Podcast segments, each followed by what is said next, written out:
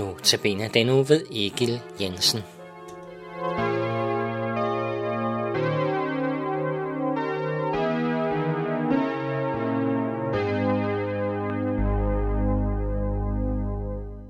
Jeg tror, vi alle sammen kender til nytårsfortsætter.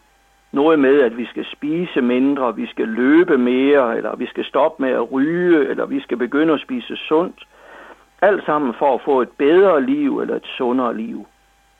Vi ønsker at tage afsked med det, som giver dårlig livskvalitet på den korte eller lange bane, for i stedet at få et nyt liv, hvor jeg får større livskvalitet og måske bliver gladere, og måske får et større selvværd. Sådan kan vi selv være med til at lave nogle justeringer i vores liv, så noget bliver nyt. I Bibelen siger Jesus til os, se, jeg gør alting nyt. Det står i Bibelens sidste bog, Johannes åbenbaring, kapitel 21, vers 5. Sådan er Jesus. Han bruger aldrig lappeløsninger. Han kasserer det gamle, og så giver han noget splinter nyt i stedet for.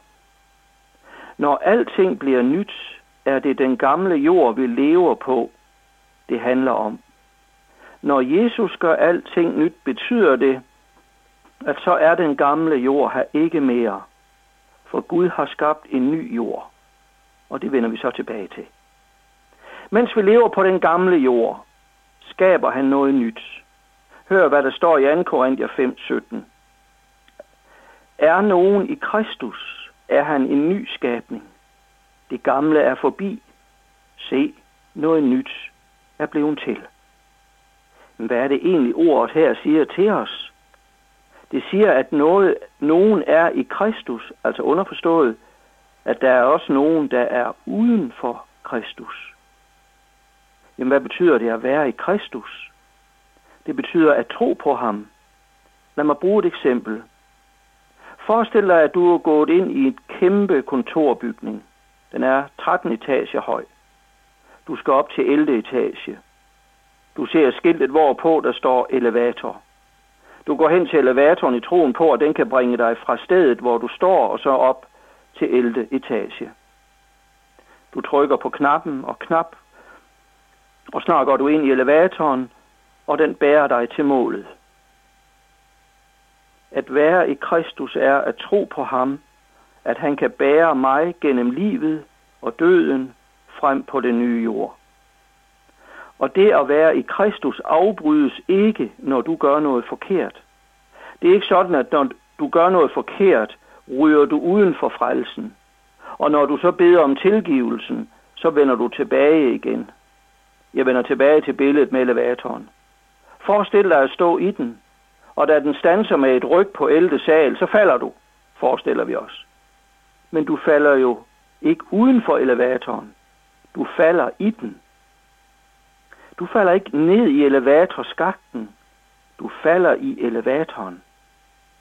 Sådan er det også at være i Kristus, at tro på ham. Når du falder, falder du ikke bort fra ham, men du falder i ham. Han griber dig. Han tilgiver dig når du beder ham om det. En dag, når dit liv når sin udløbsdato, der er det vigtigt, at dit liv er i ham, for han er opstandelsen og livet. Altså den eneste, der kan give evigt liv på den nye jord. Det modsatte er evig fortabelse borte fra Gud. Jesus sagde til hans disciple lige før sin døde opstandelse, at han ville gå bort for at gøre en bolig klar til dem, for hvor han var, skulle de også være. Og en dag lyder det, se, jeg gør alting nyt. Det er dagen, hvor alle, der har levet i troen på Jesus, får lov at komme med ind på den nye jord, hvor alt er godt, hvor alting er nyt. Det vil sige, at det gamle er slut.